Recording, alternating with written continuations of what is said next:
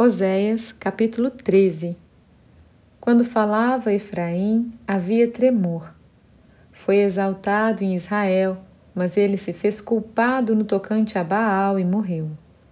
Agora pecam mais e mais, e da sua prata fazem imagens de fundição, ídolos segundo o seu conceito, todos obra de artífices, e dizem: Sacrificai a eles, Homens até beijam bezerros. Por isso serão como nuvem de manhã, como orvalho que cedo passa, como palha que se lança da eira e como fumaça que sai por uma janela. Todavia, eu sou o Senhor, teu Deus, desde a terra do Egito. Portanto, não conhecerás outro Deus além de mim, porque não há Salvador senão eu. Eu te conheci no deserto, em terra muito seca. Quando tinham pasto, eles se fartaram, e, uma vez fartos, ensoberbeceu-se-lhes o coração. Por isso se esqueceram de mim. Sou, pois, para eles como leão, como leopardo espreito no caminho. Como ursa, roubada de seus filhos, eu os atacarei e lhes romperei a envoltura do coração.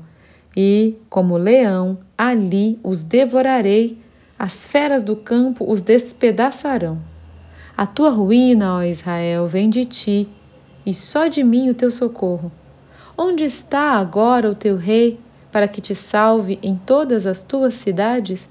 E os teus juízes, dos quais disseste: Dá-me reis e príncipes? Deite um rei na minha ira, e tu tirei no meu furor.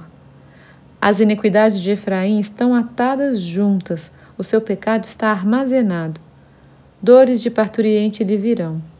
Ele é filho insensato, porque é tempo, e não sai à luz ao abrir-se da madre.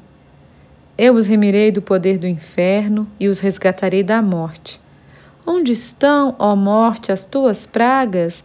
Onde está, ó inferno, a tua destruição? Meus olhos não veem em mim arrependimento algum.